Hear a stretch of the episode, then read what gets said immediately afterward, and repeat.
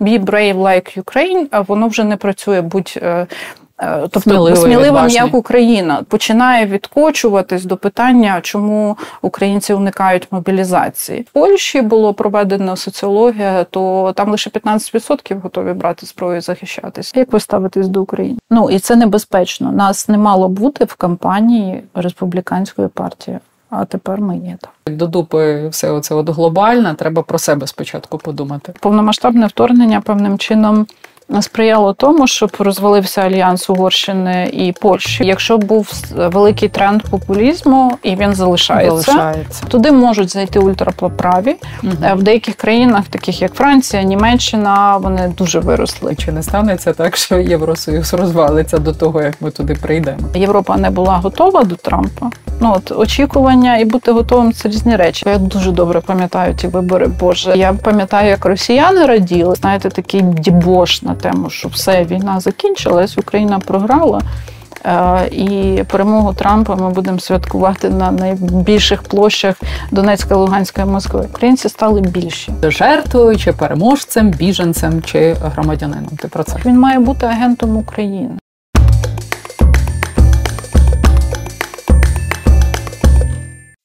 Київ, площа Арсенальна. Е, Я раніше анонсувала хороші новини про жовті кеди.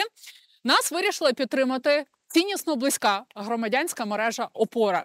Останні місяці нашим пальним була ваша щедрість. З донатів на банку і на Патреон ми оплачували зйомки, монтаж.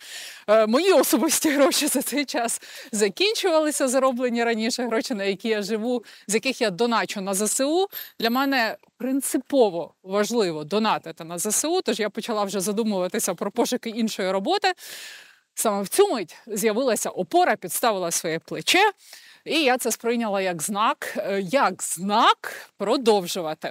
Ви можете поцікавитися, чому в нас виникають фінансові проблеми, коли є море фондів і організацій, готових вкладати в свободу слова в Україні. Я поясню, коли ти невеличка команда з чотирьох людей, і тебе не цікавлять політичні гроші чи будь-які гроші сумнівного походження, ти щоразу, е, як каже наш продюсер Роман Веберновський, заходиш з парадного входу, подаєшся на конкурс, перемагаєш е, у відбірних турах. В принципі, перемагаєш, починаєш укладати угоди, контракти, е, все це час, щоб нарешті отримати фінансування на місяці.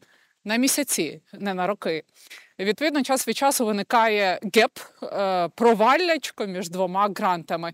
І все рівно це значно краще е, для мене і сподіваюся для країни, ніж працювати на темну сторону сили чи в сірій зоні напівправди.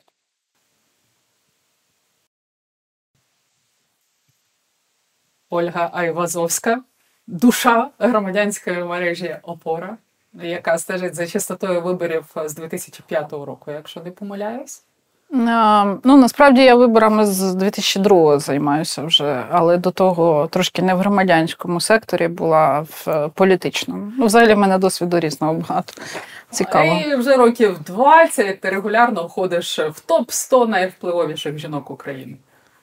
По-різному. Ні, ну це, це перебільшення. Я би сказала, після 14-го десь щось помітили, але це особливість, напевно, українських медіа, що вони помічають громадських е, діячів, е, лідерів громадянського суспільства, тоді, коли вони десь впливають більше на владу. Тобто, коли от почалось.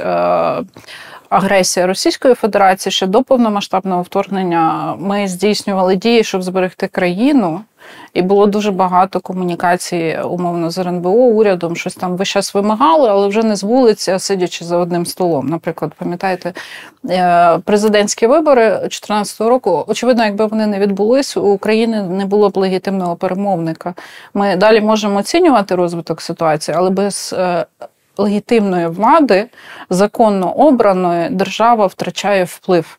Вона нерівна і з партнерами, і з ворогами. І тому це було дуже важливо. А потім почався десь Мінськ, і от з того часу то це був фокус. Зараз, звичайно, Мінську ти теж брала участь. Та я два роки брала участь в цьому процесі як незалежний експерт, експертка, і це було таке випробування. Тобто, в нас медіа звертають увагу знову ж таки на громадських діячів, коли їм вручають якісь високі нагороди, або коли вони е, так чи інакше відповідальні за вплив на державну політику або десь в цих колах. Тобто мінськ додав ваги, і е, на мою думку, це не дуже правильно тому що я впевнена, що багато неурядових організацій роблять величезну кількість непомітної е, роботи для ну, топів, скажімо, медіа. І вони це не лише одна людина, дві, це великі команди, це навіть культурні кластери. Да, я думаю, що всі це помічають насправді. Ну зараз в більшій мірі Україна демократична держава. Так, зараз це в більшій мірі помітно, і от е, цікава опора зараз дуже багато різних там е, досліджень, розслідувань, е, осінт, аналітики робить. І що цікаво, ми почали досліджувати тему, наскільки сталі демократії вони би витримали такий натиск, як Україна під час повномасштабної війни. У мене є сумніви тому що багато з них не мають жодного законодавства. Їхні конституції теж по-різному читаються щодо правового режиму воєнного стану і виборів. А деякі країни не мають громадянського суспільства е, повноцінно. А як ти називаєш нашу демократію? Є сталя демократія, а наша яка? Наша, наша яка розвивається, ну це транзит, очевидно, перехідний етап, але ну цей розвиток він е, настільки інтенсивний і він з нарощуванням м'язів. От є момент, коли здається, є процеси, процедури, закони, інституції, все б мало працювати. Але воно працює до моменту великого випробування. І е, деякі країни, от які ми почали досліджувати, зокрема сімки, не факт, що вони витримали це випробування, якби щось сталося з ними, як з нами, тому що у них умовно немає збройних сил них немає громадських організацій, які займаються от е, питаннями напівдипломатично-політичними правозахисними, е, лише ті, які там якісь сервісні послуги надають. У них також законодавство взагалі ні про що з цієї точки зору. Немає такого драйву і тригу, як у нас. Ну тому що це для нас засіб виживання, а для них е, такої потреби не було десятиліттями, е, і там є різні моменти. Я не хочу нікого ображати. Просто ну це як е, людський організм, так. Якщо ви спортсмен, ви біжите, ви так чи інакше тренуєте свої м'язи, тіло, дихальний апарат. От Україна кожні 10 років проживала якісь революції. Влада то була, то її взагалі не було. Ну, На певний момент після Революції Гідності е, ми розуміємо, що якби цей транзит затягнувся, е, то були б великі питання. І без неурядового сектору, без людей на вулиці, без людей на кухнях, які не лише обговорювали, а готові були щось робити, діяти, от зараз волонтерити, допомагати Збройним силам, очевидно, держава б не вистояла.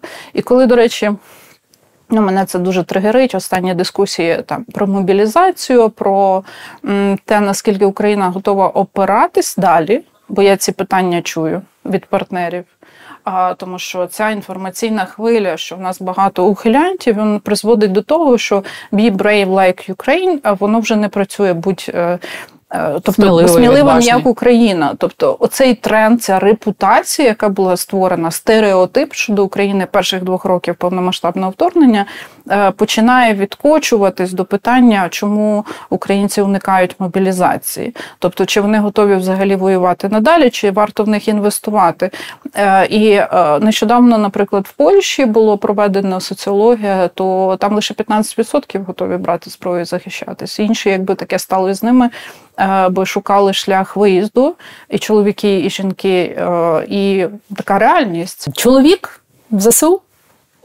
Так, ну це не новина і не таємниця. Хоча я це якось так не афішувала тривалий період часу. Тому що для мене це була особисто болісна історія. Е, коли почалось повномасштабне вторгнення, чоловік відвіз мене з сином в Коломию, хоч там у нас немає ні власності, але в нас там були друзі, ні родини. У е, нас там були друзі, і ну, якось я так розуміла, що він повертається. Повертається в Київ з нерозумінням, що тут взагалі буде відбуватися.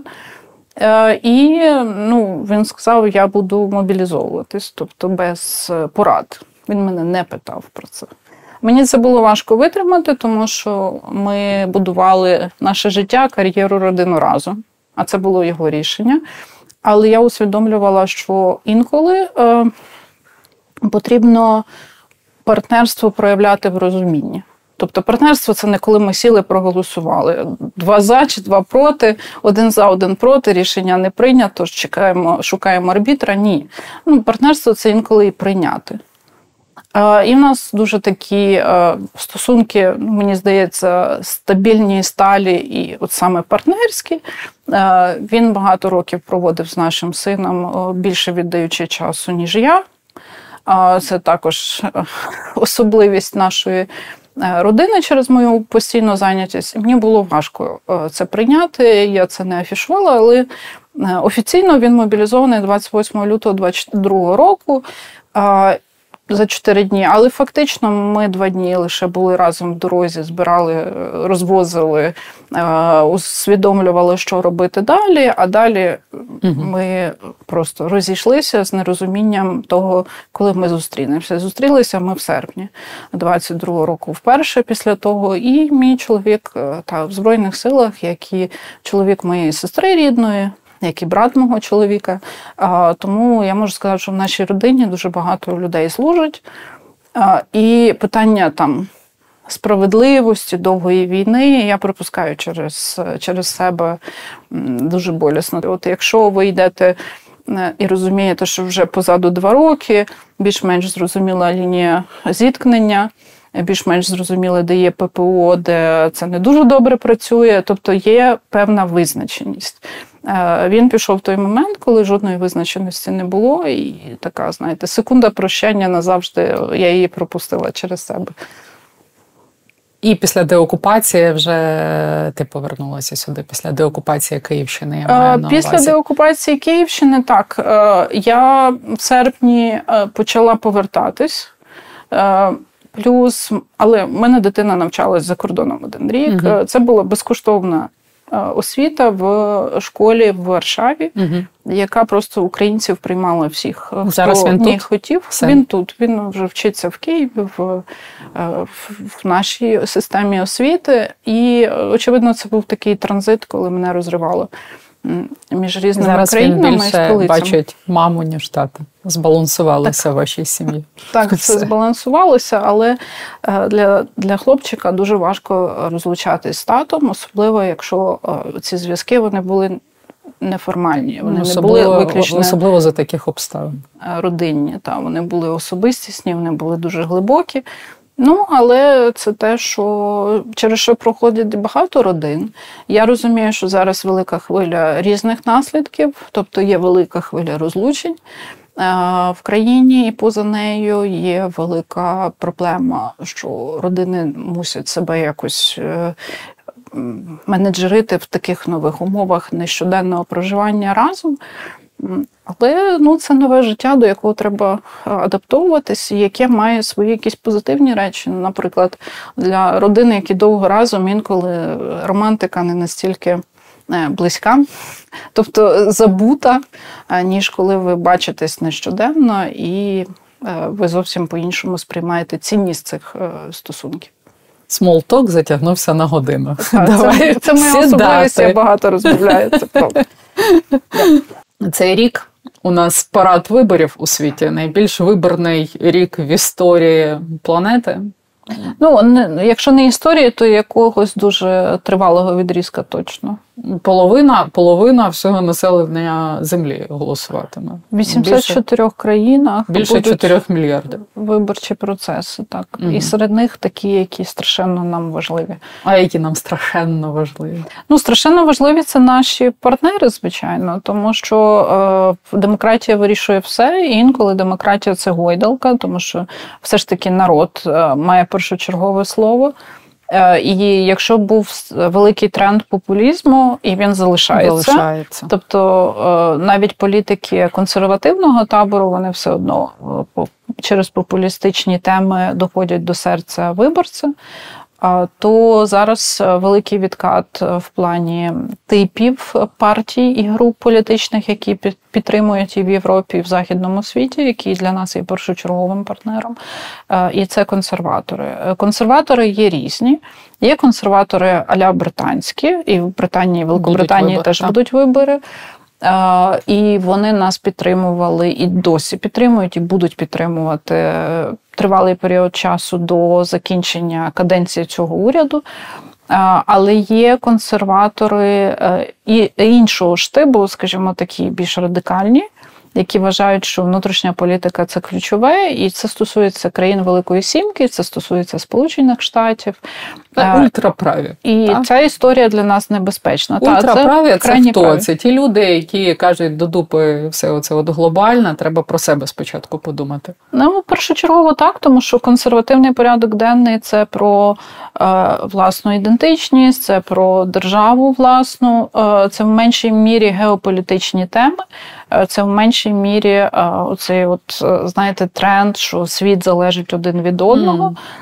І це заглиблення є чужі війни і свої проблеми. Це економічна протекція, тому що, ну, наприклад, беремо Європейський Союз, так, все ж таки економічна підвалина, не політична була створення цього об'єднання.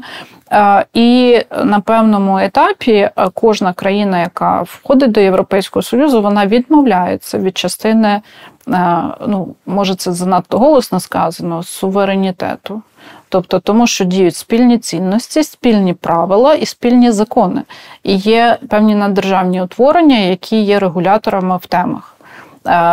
Та сама Європейська комісія, Європейська рада, тобто це політичні органи, та, які можуть карати, можуть давати. Умовна Угорщина, яка відійшла від цінностей, не доотримала мільярди євро з фондів Європейського Союзу. Mm-hmm. На межі Орбан час від часу каву окремо. Так, п'є. Орбан це це якраз приклад е, цього консерватизму. Е, який діє в Європейському Союзі, але він єдине, що він, знаєте, такий матеріально орієнтований. Тобто, це не стільки ідеологія, це стільки це скоріше розуміння, як можна мобілізувати свою групу. Під що конкретно для того, щоб влада була максимально довгою. На цій межі були поляки, е, але вони не були покарані. Е, повномасштабне вторгнення певним чином сприяло тому, щоб розвалився альянс Угорщини і Польщі в самому Європейському Союзі щодо протидії цим спільним правилам в темах, які внутрішньо вкрай важливі. Але я хочу все ж таки в позитивній конотації Європейський Союз це не втрата суверенітету, це вихід на спільну платформу правил, цінностей умов.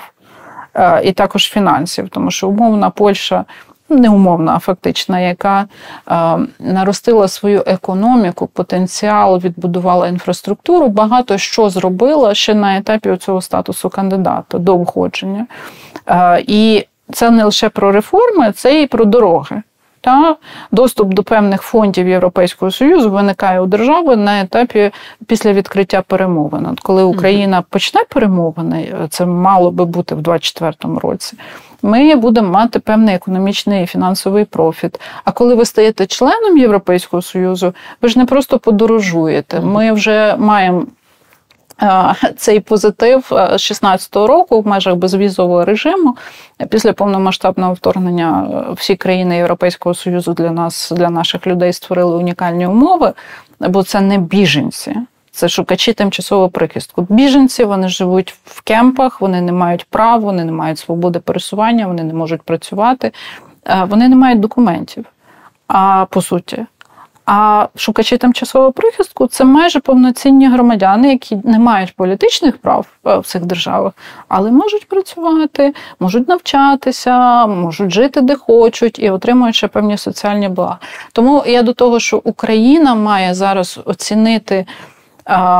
Я трошки з теми на тему, але оцінити плюс входження до Європейського Союзу навіть оцю дорогу до дорога буде важка. важка і це ми маємо прийняти, і ми будемо, на жаль, е, конкурувати, конфліктувати особливо в певних сферах, нашими партнерами, найближчими сусідами, і це буде частиною їхньої боротьби ну, політичної. Дивись, я хочу тебе повернути в тему виборів, так. але перед тим як це зробити, я тебе запитаю е, через те, що популізм всюди рильці піднімає.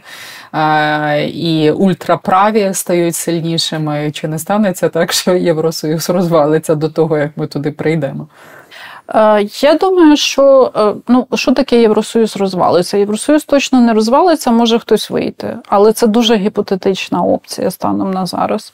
Тому що не всі мають стільки базового базової платформи фінансової, економічної, як тобто Великобританія. Тобто їм не дозволить І Великобританія пройшла фінансовий цей... інтерес. Ну, не лише фінансової, просто є е, переваги та і ризики. І от переваг є набагато більше. В тій самій е, в тому самому Європейському Союзі політичний орган це Європейський парламент. І вибори до нього теж будуть відбуватися. Туди можуть зайти ультраправі. Угу. В деяких країнах, таких як Франція, Німеччина, вони дуже виросли. І це питання. Ну, ми на перших президентських виборах, коли було обрано Макрона, е, це дійсно була межа.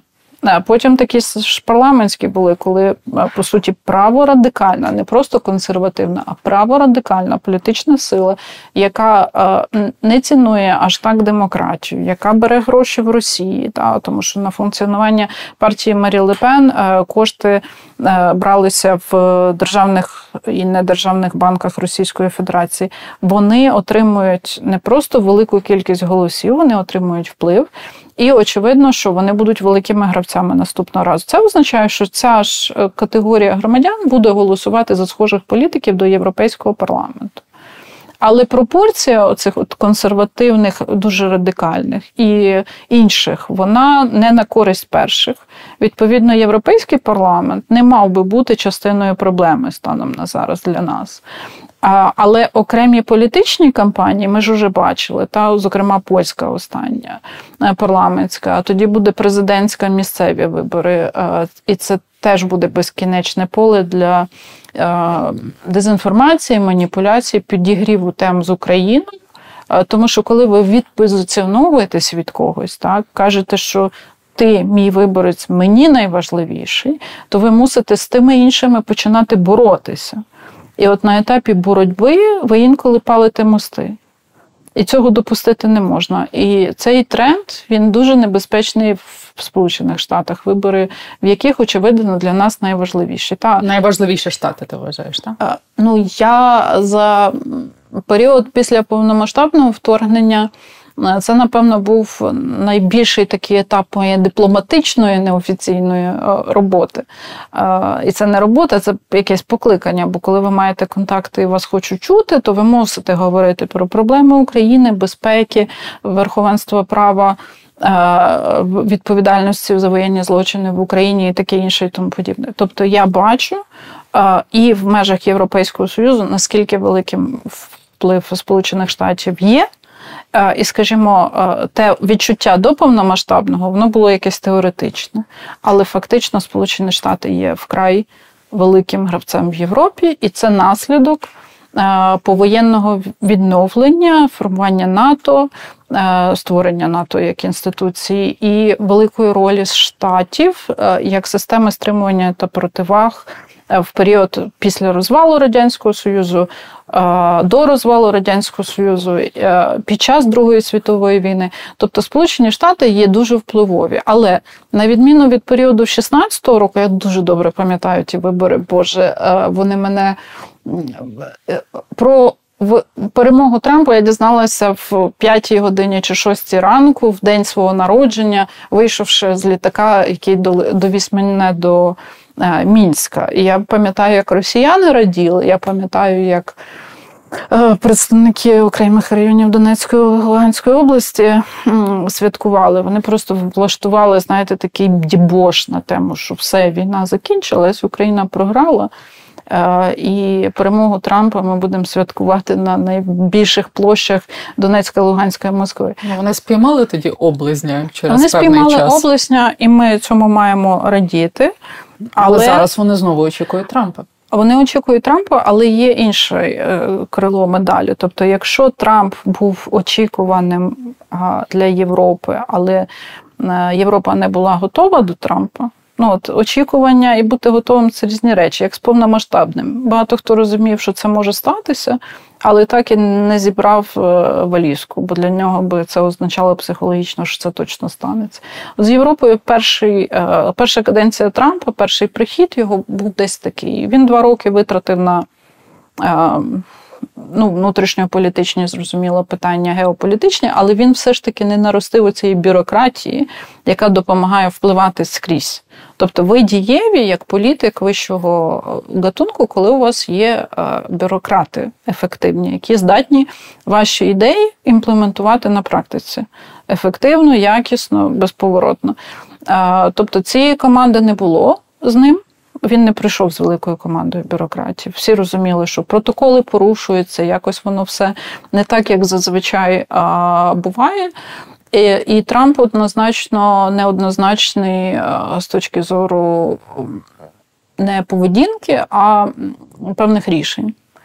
Тобто, якщо росіяни святкували, що Трамп нам закриє всі перспективи до того, щоб вистояти, е, то Трамп нам перший, хто надав зброю.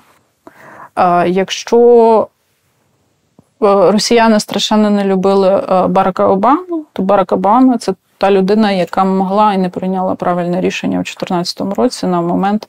Е, окупації Криму. Ну зараз ми можемо сказати, що Трамп не такий страшний, як його малюють. Я знову ж таки дуже довго відповідаю, бо якась думка, так знаєте, але є і до того, що Європа вже готується, і це видно. Тобто росте певна невпевненість, а розуміння, що Європа це дорослий в кімнаті. Угу. І Зробила висновки. Але ну, це не Європа, Трампа. як вся Європа, та? але ми це бачимо по Франції, наприклад. Французька політика, французькі державні діячі. Вони бачать цьому можливості. Дорослі в кімнаті. Класний образ. А де діти в кімнаті? В яких країнах діти в кімнаті? Це важке питання. Знову ж таки, е, дорослий в кімнаті це означає людина або група, або держава, яка бере на себе не лише оцю яскраву картинку, а бере на себе відповідальність з розумінням, що е, все буде, як казав Черчилль, з кров'ю, потом і слізьми. І таких країн в Європі е, є достатньо. Ну, Давайте чесно, ну нашим першим партнером великим і впливовим, і е, військово спроможним, і фінансово спроможним є Великобританія. Як на мене, Європейський Союз як союз для нас супер важливий. Це другий великий партнер, але в ньому просто важче проводити певні рішення, питання. От в Великобританії ви можете бути впевненими коли прийдуть до влади лейбористи, е, уряд Великобританії далі буде на тому ж рівні підтримувати Україну. В Європейському Союзі ви не впевнені, якщо Орбан е, створить умови і наростить спроможності за рахунок виборів в окремих країнах, тобто не один голос цей е, такий маргінальний для багатьох буде звучати. ну зараз ще Словаччина з'явилася, а їх буде 5-10, це проблема. Тобто це дорослий в кімнаті, але ага, на рівні тобто, бюрократів, тобто, а не політиків. Болгарію, Грецію, туди ще можна докинути. А в Великобританії я впевнена на рівні політиків, на рівні бюрократів однаково. Про інших ну, вибори будуть в Індії, наприклад. Угу. Так. Але Індія умовно демократична. Так? Вона не умовно, вона демократія. Демокра... Просто вона специфічна. Це, це специфічна демократія, але майже мільярд людей. Ну, Індія має опції і амбіції стати першою державою світу. Тобто я маю на увазі по чисельності населення, так чи інакше, тренд іде не на користь Китаю, а на користь Індії. Вона вже космічна держава, це, це теж показник амбіції певної. Вона економіка, яка дуже швидко зростає. Тобто, коли у вас є людський ресурс, є технології є фінансові спроможності, ви ви вже будуєте зовсім іншу перспективу. Окей, що нам з виборів в Індії? От поясни мені просто. Чим вони нам цікаві? Я не впевнена, що вибори в Індії щось змінить для нас критично, тому що Індія буде завжди е, з іншого боку від Китаю. Вони ж ворогують між собою. Є конфлікти, е, ну прям наземні, е, фізично військові. Історія про Е, про це нам говорить дуже відверто політично. Вони є конкуренти економічно, вони будуть конкурентами. Тому влада в Індії, зміна влади в Індії, вона на це ніяк не вплине. Е, тому, коли Росія підтримується Китаєм прямо чи опосередковано, чи через Північну Корею, чи Е, напряму економічно е, фінансовому плані, тобто навіть купуючи певні товари і послуги, ви стабілізуєте економіку. Це робить, до речі, Індія так само. Але Індія просто має профіт за рахунок дешевих ресурсів, е, енергоресурсів, які закуповуються в Російської Федерації. Я до того, що вибори в Індії важливі для Індії. Індія як держава, яка належить до цієї великої групи південних країн. Я не хочу глобальний південь вживати. Кожна країна цього регіону унікальна.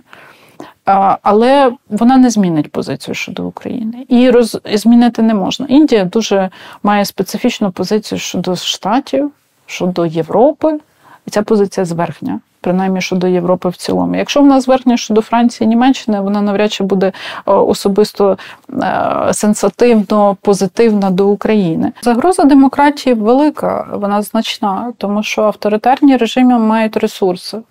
Е, тому що в авторитарних режимах голос суспільства не чути, але вони прекрасно розуміють, як маніпулювати голосом суспільства в інших державах. Тому що кіберера, в якій ми живемо, дає можливість, навіть не будучи на території цієї країни, впливати на її політичний процес.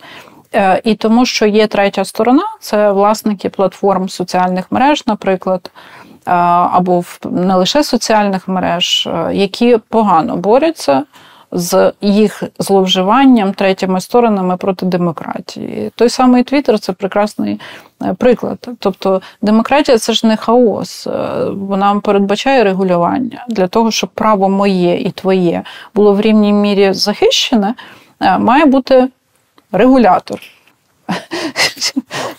Включіть сонце. Окей, е, ми говорили про те, що демократія загинається у світі потрошечки, але вона ж не накриється мідним тазом. Ні, е, я сподіваюся, ні, але тому що вона теж має мати свою зброю, військо е, і тих, хто буде її захищати. Тобто, перш за все, демократія в небезпеці, особливо в умовах, коли немає кордонів ніяких. Тобто, ви ж можете формально якісь правила собі придумати, але якщо Росія хоче хакнути щось, наприклад, там я не знаю, електронне голосування, та або навпаки створити хвилю дезінформації навколо нього, це буде неважко. В 2016 році історія про Кембридж аналітики чи втручання росіян в американські, американські вибори. вибори, вона до сих пір не, не розгорнута до деталей. Але суть в тому, що в кіберпросторі в інтернеті на соціальних платформах без належних захисних механізмів дуже важко е, сказати, що от вибори ніхто не втрутився. Якщо Твіттер мав якісь правила і процедури, але в них, до речі, е, було не так багато персоналу для захисту їх для реагування на, наприклад, скарги щодо мови ворожнечі, дезінформації і таке інше. Вони якось з цим все ж таки працювали, хоча недостатньо ефективно, то е, купив платформу Ілон Маск, і ми вже бачимо, до якого треша це доходить. Але це одна з найпопулярніших політичних платформ в країнах західного світу. Е, А як ти ставишся до Ілона Маска? Я думаю, що е, я як людина е, така досить раціональна, мені важко генія розуміти. Угу. приземлена. Все ж таки, як до генія. Ну, це людина, яка має дуже багато влади, і не факт, що е, під цю владу є власні внутрішні запобіжники. Я вже мовчу з приводу тестам про вживання різних е, препаратів.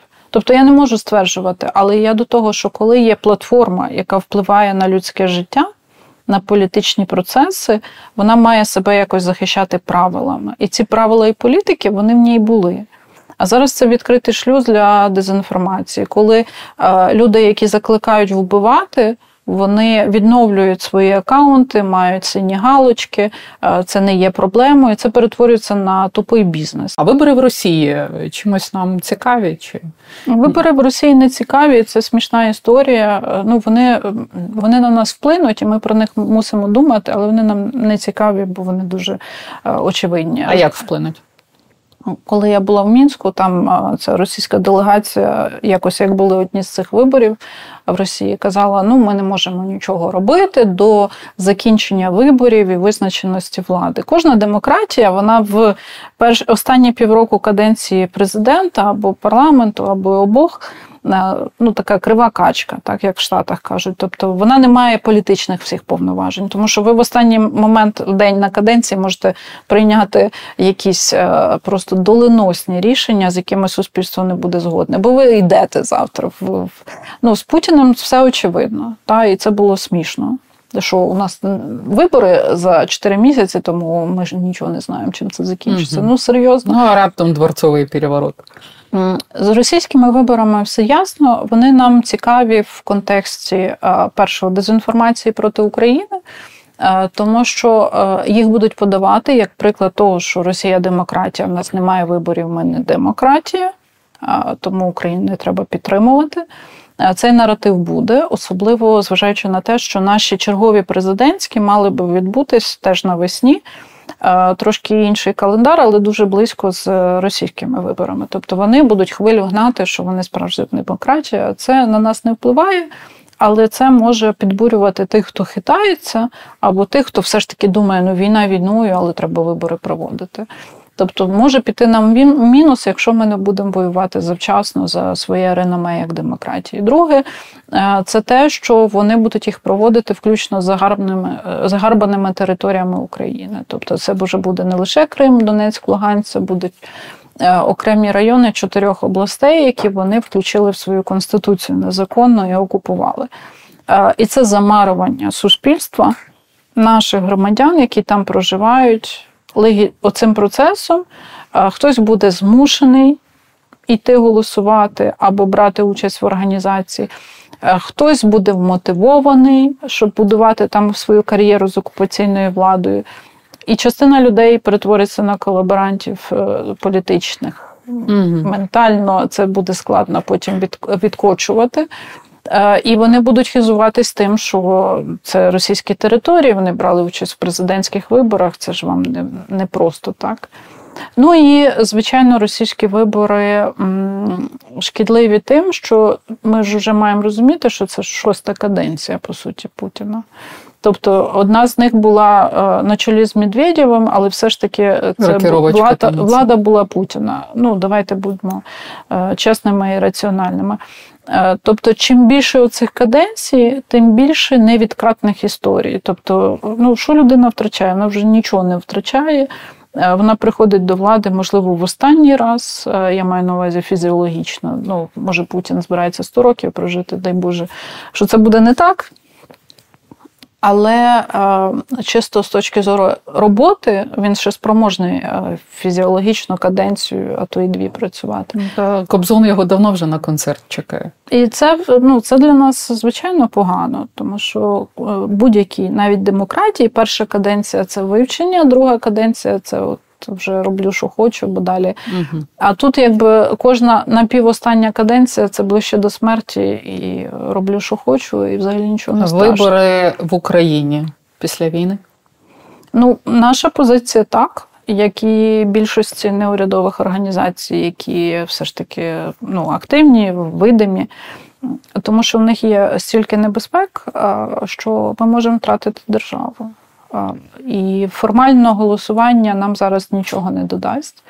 Крім величезних викликів, потенціалу обстрілу України в день голосування, великого зриву явки за рахунок цього, делегітимізації навіть процесу, який може мати якісь ознаки виборчого як такого. Тобто, вибори в Україні під час війни це перевага владі, Ну, Вона має голос зараз і доступ до електорату, до виборців через медіа, через єдиний телемарафон. Е, це роздрай і політичний процес дуже гарячого штибу в момент, коли має бути все ж таки політична єдність, ну хай опозиція заявляє свої критичні зауваження до роботи влади. Це нормально, хай громадянське суспільство це робить, громадські організації. Але коли ви виходите на ефір як кандидати, ви готові один одного знищити емоційно, навіть в сталих демократіях в Сполучених Штатах це виглядає важко. Тобто, коли ви дивитесь дебати політичні, це виглядає важко. І в Україні, де є війна, це породжує велику кількість викликів, бо ці дебати впливають на громадян, на населення. І це точно не психологічна якась така рівновага. Е, тому тому і з організаційної точки зору вони неможливі. Ну як чесні, вільні, е, вони неможливі. Вони неможливі, коли військові воюють, не беруть участь, е, коли в нас тільки залишається біженців. Тобто, в нас третина країни ніяк не зможе проголосувати. Ну окей, а коли на нас за кордону тиснуть заходу з приводу виборів, це неправда. Не ніхто не тисне. Ні? Це була ну на нашу думку. Ми вивчали. Я кажу, ми, тому що це не моє дослідження, а опора. Е, у нас ціла група класних аналітиків, які вивчали ці наративи. Е, це була кампанія правих е, республіканців. Так званого правого радикального крила республіканців проти фінансування України. України І ми бачимо наслідки. Та? Вона успішно спрацювала. Це не було про вибори. Це було про те, що Україна тут не така, тут не така, тут не така. Давайте не зброю, давати їм гроші. Зброю невідомо куди пускають е, там гроші, невідомо куди йдуть. В конгресі слухання виходять їхні Е, слідчі аудитори е, і говорять, що ми від посол Сполучених Штатів в Україні, е, що ми не знайшли жодного факту зловживання чи там угу. нецільового витрачання зброї, коштів і таке інше. Але для цих людей це не важливо. Їм важливо взяти і залучити риторику цього відпозиціонування. Е, і зменшити, мобілізувати свій електорат, зменшити фінансування, яке для них не грає жодної ролі, але показати це як велику перемогу. І зараз його зв'язують з історією простійно. Ми маємо бути раціональні з точки зору, що стіна їм може бути в певній мірі потрібною, не фізична стіна, а міграційна політика. Тому що в Штатах дійсно є проблема зараз з мексиканським кордоном. І вона має криміногенні наслідки, і питання, в тому числі обігу наркотиків. І це дуже і, і оце от підпалюється темою, в якій зав'язана зараз Україна. Тому на нас ніхто не тиснув, просто формувалось поле для політичної боротьби е, проти фінанс, фінансування. Е, це консервативний наратив іти всередину, а не займатися світом. Угу. І це елемент політичної боротьби, тому це точно небезпечно. Ну вже стухли стухли ці розмови, чи ще Ні, вони, вони будуть тривати довго. Є звичайно шанс, що фінансування е, буде виділене, але Україна це частина е, політичної боротьби. Ви подивіться праймеріс республіканців, ви побачите, е, що зараз, от для мене, очевидно, ви такі чи такі, це водоріз питання України. Тобто ви проти за ви з того табору цього більш радикального, менш радикального. А як ви ставитесь до України? Є тільки одна кандидатка, яка крайньо позитивно до України це Нікі Хелі. Ну, і це небезпечно. Нас не мало бути в кампанії республіканської партії, а тепер ми є там. Читала щорічний звіт Всесвітнього економічного форуму в Давосі аналіз ризиків на дворічну перспективу і десятирічну перспективу. Дуже здивувалася, що збройні конфлікти на дворічну перспективу тільки якимсь п'ятим пунктом. А перші пункти, от власне, то, що ти казала, дезінформація, другим пунктом екстремальні погодні події, е, третім поляризація суспільства, четвертим кіберзагрози, ну і потім вже війни п'ятим пунктом. А от найцікавіше е, перспективи десятиріччя там вже все таким зеленим сектором іде, тому що це стосується клімату. Погодний екстрим, критичні зміни на планеті, колапс екосистем, зменшення природних ресурсів і п'ятим пунктом дезінформація. От іноді в мене складається враження, що ми, як діти, граємо в жорстокі ігри. От в той час, коли якийсь умовний метеорит летить на землю. Ну, І скоро буде Армагеддон. Це на те схоже. Принаймні до двохрічного прогнозу мені зрозуміло, чому е, великі війни на п'ятому місці. Е, тому що і спецслужби наших партнерів е, європейських країн, і військові, міністри оборони, ви напевно чули заяви, зокрема із Скандинавії, що нам треба готуватись до до війни. Стосується там перспектив п'яти років. Тобто два роки це великої війни в Європі, крім України, не мало би бути, на думку знову ж таки спецслужб. Е, в Давосі е, все ж таки інша аудиторія це бізнес. Угу. І якщо взяти так 100% фактору, то уявіть собі 100% ринку е, всього. Та економіки, фінансів, взаємовідносин, геополітично, то клімат на них впливає більше, ніж війни. Тому що пропорція Ракети цього їм впливу, на голову не падає. Е, так, значно інша. І якщо для когось це проблема, для когось це можливість. Та поляки закривають нам кордон, блокують е, вивіз продукції сільськогосподарської, е, румуни відкривають нам кордон, і вони хочуть стати хабом і отримувати від цього прибутки і користуватися цією можливістю. Тобто бізнес він більш гнучкий. А от коли у вас температура землі підвищується, і ви займаєтеся аграрним бізнесом, і ви розумієте, що на континенті вже ви може в перспективі 20 років нічого не виростете. І більше того, клімат призведе до великої міграції, саме кліматичної міграції, тому що температура середня підніметься настільки, що там люди не зможуть фізично жити. А то з точки зору бізнесу це має більший вплив ніж війни. Угу. Ну, знаєш, ці а всі пункти: дезінформація, поляризація суспільства, кіберзагрози це теж все е, насправді елементи війни, яку ми бачимо в себе і не тільки в себе. Ну і це елементи е, системи управління державною, глобальною, тому що поляризація суспільства це точно не про спільні цінності в якомусь регіоні, навіть в Європейському Союзі, тому що можна налаштувати одних з іншими проти інших і створити умови, коли ця система вже ламається, тріщить, не працює. Я думаю, що цього не станеться, але наші вороги точно будуть е, до цього спонукати. І впливати, і втручатись. І саме проблема поляризації, хтось когось не чув хтось когось не мобілізовував, хтось на когось не звертав увагу. І це щодо охорони здоров'я, податкування, системи соціальної е, підтримки і таке інше. Ну і в Штатах відбувається те, що відбулося в 2016 році. Це ж вже вивчена тема. Тому поляризація це інструмент для протидії, для відсутності єдності, для відсутності.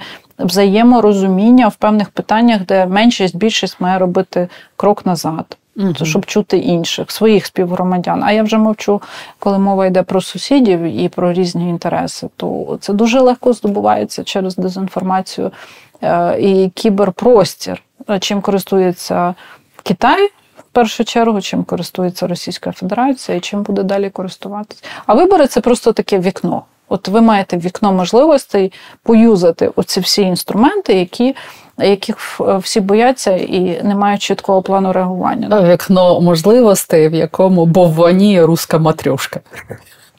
Ну, на жаль, так. На жаль. Угу. Тому ці всі е, кампанії, інструменти, які зараз е, ведуться по дослідженню проблеми, вони дуже цінні. І хтось буде рубати отак. Ну, Наприклад, якщо X, а колишній Твіттер не веде політики, то в якихось країнах, умовно, вони вже не будуть мати доступ до аудиторії. Ну, як, будуть мати через е, VPN різні е, інструменти, але не всі громадяни цих країн будуть до них вдаватися. Ти згадала е, кліматичних біженців. Хтось е, раніше в нашій програмі звучала ця думка, що кліматичні біженці побіжать в Україну, тому що Україна дуже добре розташована.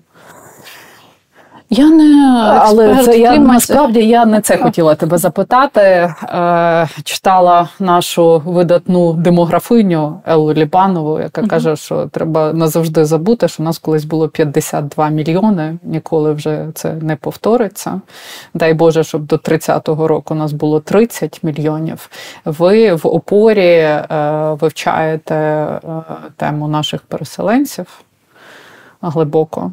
От е, як все зараз виглядає з населенням України? Хто вертається, хто не вертається, як це буде залежати від тривалості війни?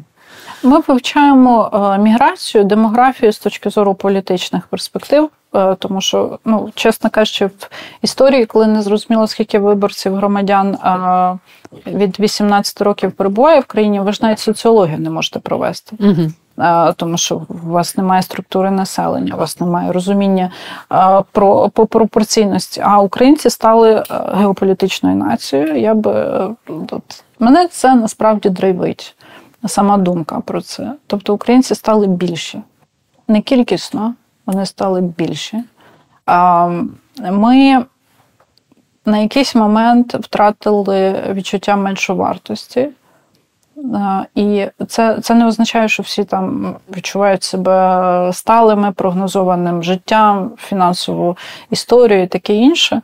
Але от перші півтора року повномасштабного вторгнення українці отримали такий рівень підтримки моральної, фінансової, е, державної в країнах, які їх прийняли, що питання межвартості воно десь трошки пішло.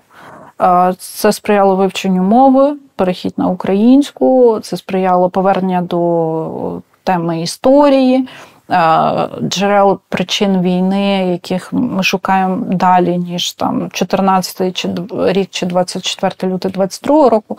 Тобто українці стали геополітичними. І українці отримали доступ до нової інформації, до нових мов, до нових контекстів, до нових культур, до нових досвідів. І якщо оця геополітична нація буде об'єднана ідеєю, то питання кількості людей в Україні воно не буде е, єдине. Бо ми ж не про фізичну робочу силу лише маємо говорити. Е, тому що ці люди там і тут можуть роз'єднатись, порватись на різні пазли, там реінтегруватись, втратити свою ідентичність, або звести свою ідентичність до вишиваночки, галушучок, святкування Різдва в якійсь Вишитих формі. подушок. І все на, на тому. І це рівно те, чого би хотів е, Радянський Союз свій час, чого би чого хотів. Тобто інженерія оцих от е, пацьорків, великих оцих бус е, червоних, оцих от страшних шароварів, вона ж полягала в тому, така дебілізація образу і зменшення українства до до оцих от елементів. А далі нічого, а далі е, єдиний совєтський народ. Угу. Ми стали великі. І це треба прийняти, от, усвідомити і подумати, як це має працювати на Україну. На її економіку, на її потенціал геополітичний, на вплив за кордоном наших людей, навіть питання євроінтеграції. Тому я тут оптимістична, якщо будуть зберігатись правильні комунікаційні канали, продукти, якщо сама держава буде чітко вербалізувати це правильній формі. Тому що, наприклад, меседж президента під час новорічного звернення угу, я так, побачила велику десь в мене виписано. Кількість кожному доведеться зробити вибір, ким бути жертвою, чи переможцем, біженцем чи громадянином. Ти про це? Так. І дивіться, ми цю фразу можемо читати по-різному. І чути по-різному. Але я подивилася, як її прочитали дуже багато моїх друзів на Фейсбуці, наприклад, особливо жінок, які за кордоном з дітьми. Вони прочитали, що вони нікому не потрібні. Угу. Тому комунікація має бути настільки чіткою, якщо президент говорить про ухилянтів Я думаю, чоловіків, то він має про це сказати. Якщо він говорить про про першочерговість е, чи громадян в країні, а всі інші біженці не потрібні, е, то це неправильні наративи. Або якщо хтось так чує, значить треба з цим щось робити. Значить, уже оцей елемент відторгнення він відчувається всередині у розумних людей, людей з кар'єрами, людей, які впливові, тобто ну, мають які якісь аудиторії, які скрізь нам потрібні. І навіть якщо хтось прийме рішення не повертатись, він має бути агентом України. Там, де він чи вона є. І навіть якщо діти, які зараз вчаться в 5-6 класі за кордоном, і мами там залишаться, і вони закінчують університет, але в них буде ментальний зв'язок з Україною. І на етапі відновлення нам треба буде інтелектуальний, не лише фізичний, а інтелектуальний ресурс, то Україна має вимагати програм відновлення, які включає відновлення людського капіталу і включення цих людей, цих дітей е, з іноземними е, уже дипломами, знаннями мов. з розумінням належного врядування в українську програму відновлення. І це надовго, але це має стосуватися і нас з вами, тих, хто тут, і тих, хто має а, теж подумати, чи варто рвати пуповину, от говорячи, що ми е, тут страждаємо під обстрілами, а люди там відпочивають і вони, вони не заслуговують тут на роботу. Коротше, всі, хто в Україні, мають мати гарантії того, що вони першочергові для держави. Всі, хто за кордоном, мають розуміти, що вони не другочергові для держави, не другорядні і не чужинці. Всі, хто тут, мають розуміти, що ті, хто там, можуть е, сприяти тому, щоб війна швидше закінчилася. Або щоб відновлення відбувалось не за рахунок людей з Близького Сходу, які до нас приїдуть. Не за рахунок кліматичних біженців. Кліматичних біженців, а першочергово наших людей. Але це і означає, що ми маємо більше бути толерантними і до інших, тому що у нас зараз е, по різним підрахункам не вистачає 4 мільйони робочої сили рук. А за кордоном понад 6 мільйонів на програму людей. відновлення, яка е, стосується зараз нинішнього періоду знищення інфраструктури. Ми ж розуміємо, що війна може ще продовжуватись, і кількість, е, на жаль, е, потреби в людях в силі буде зростати, якщо ми говоримо про відновлення. Ми рахували, скільки нас угу. в Україні. Я трохи в філософію пішла, не в Давай, от почекай. кажуть 6 мільйонів, понад 6 мільйонів за кордоном українців зараз з війною, так? Близько 6 мільйонів, але те, що ми нарахували, це 30 мільйонів живе в Україні. Клас. Тому е, я бачила такі дуже-дуже негативні цифри. Сценарії 30 мільйонів живе в Україні. Е, виїзд має негативне сальдо. Ми беремо на помісячній основі, рахуємо е, дані, аналізуємо. Е, на виїзд дуже впливають певні об'єктивні речі. Тобто, це безпека, інфраструктура, обстріли, блекаути. Е, давайте дивитися, як ми прогнозуємо, що далі з нами буде. Так? Е, ми подивились період е, грудень 22 року. Ні, навіть я перепрошую, 1 жовтня, з 1 жовтня ми дивилися і до березня 23 року. Цей період, коли почалися обстріли, які призвели до системних виключень світла, блекаутів, інколи там по декілька діб. У нас є статистика, яка показує, ну ви можете потім колись е, в деталі піти е, з цією історією, бо ми ще навіть не опублікували цей звіт. Що обстріли і виключення умовно світла на три доби призводять до в чотири рази зріст виїзду. І е, люди виїжджали, але беручи квітень, травень і червень, кінець квітня, величезна кількість людей повернулася березень-квітень. Тоді почалися обстріли Києва.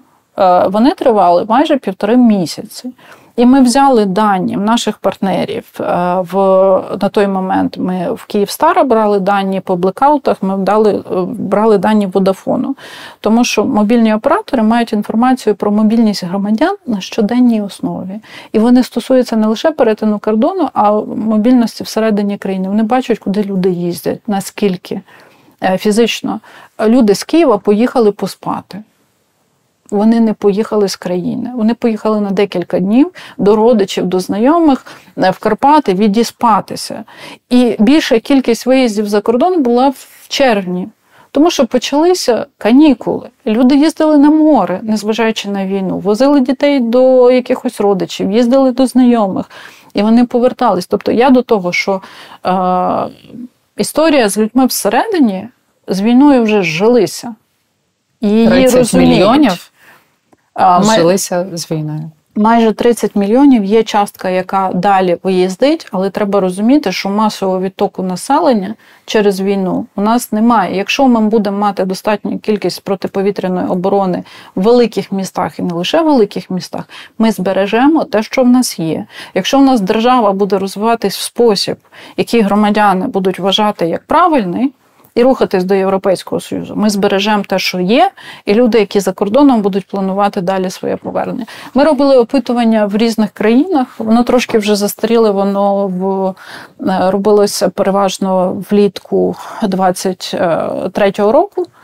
Е, в восьми країнах е, світу, де найбільша кількість біженців, на той момент 75% планувало повертатися. Тобто це великий показник, і це добре. З цим треба працювати.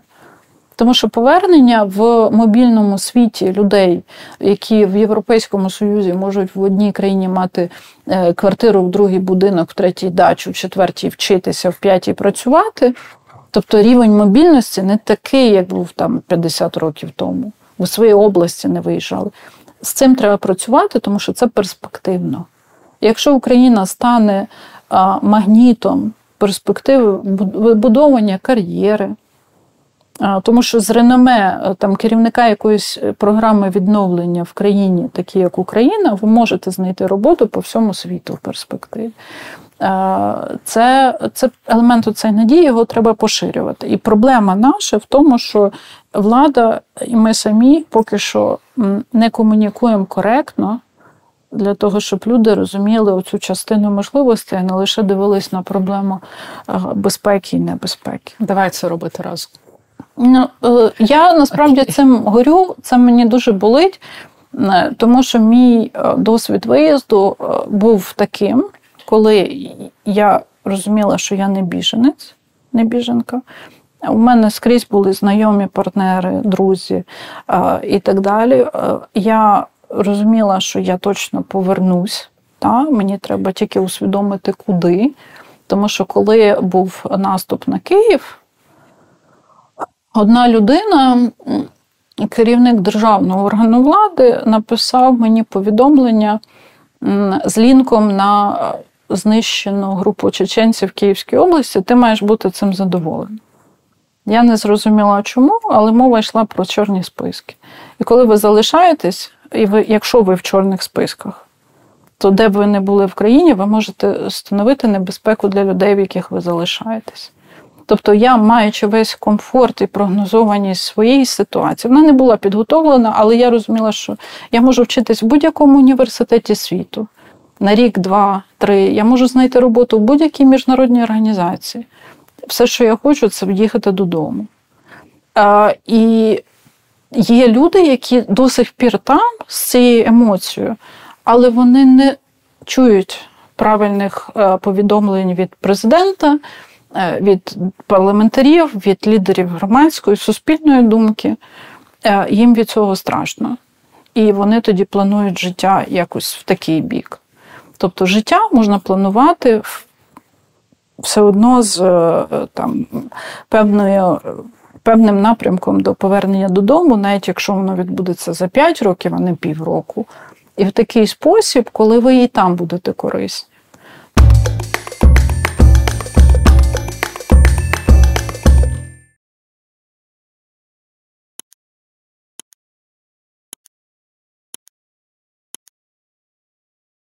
Чому опора е, вирішила підтримати жовті кеди? Ми не підтримуємо жовті кеди, ми партнери жовтих кедів, я сподіваюся на це. Е, в такі часи великих випробувань е, потрібно взаємодіяти максимально. Колаборації виграють порівняно з там індивідуальними якимись кампаніями, війнами, битвами е, однозначно. І я бачу, що е, твій проект, е, ти особисто це ціннісні люди, які дуже ну, мечаться, тобто дуже схожі до опори. Ми прийшли з революції в неурядовий сектор, тільки то, що була помаранчева. І я переконана, що люди, які опираються на цінності, вони, які б теми не піднімали, вони будуть їх. Е, комунікувати в той спосіб, який допоможе нам всім. Е, і тому я впевнена, що е, твій блогерський проєкт, медіапроєкт, наш аналітичний потенціал може так чи інакше взаємодіяти, щоб доносити більше, якісніше для різних аудиторій. Тому що біда неурядових організацій в тому, що вони часто занадто. Канцеляристською мовою розмовляють з громадянами, і це погано, але але і медіа в спрощеній формі може говорити з людьми, опираючи на дані, опираючись на факти, а не на припущення, чи там я так бачу, я художник. І цей підхід, як на мене, програш. У кожному разі я тобі дуже вдячна за підставлене плече.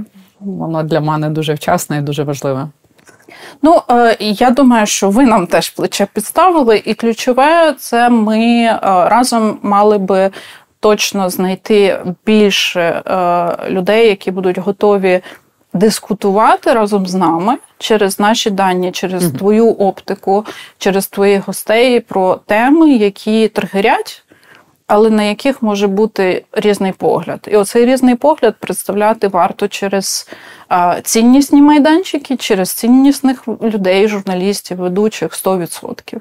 Тому що твій відхід від плюсів в той час, ну він мені був дуже зрозумілий. Ми з тобою на Фейсбуці, я не знаю, коли запартнерилися, але це факт.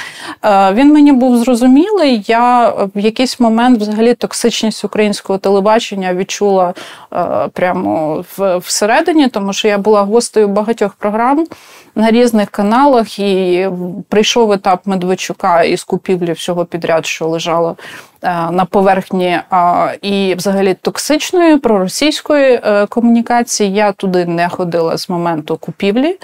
Е, тобто для мене теза, що треба для різних аудиторій щось доносити, не працюють в умовах, коли ти просто людина, яка має трошки відтіняти основну політику партії для того, щоб імітувати різноманіття. Ну, ця імітація різноманіття вона нічого не дає. Е, і плюси в якийсь момент мені теж виглядали дуже токсичними. Е, тому, знову ж таки, я впевнена, що твій формат він е, світлий, він добрий, але він про важливе, про інколи нудне, яке ми не вміємо доносити правильно. І я думаю, що ми будемо разом робити більше.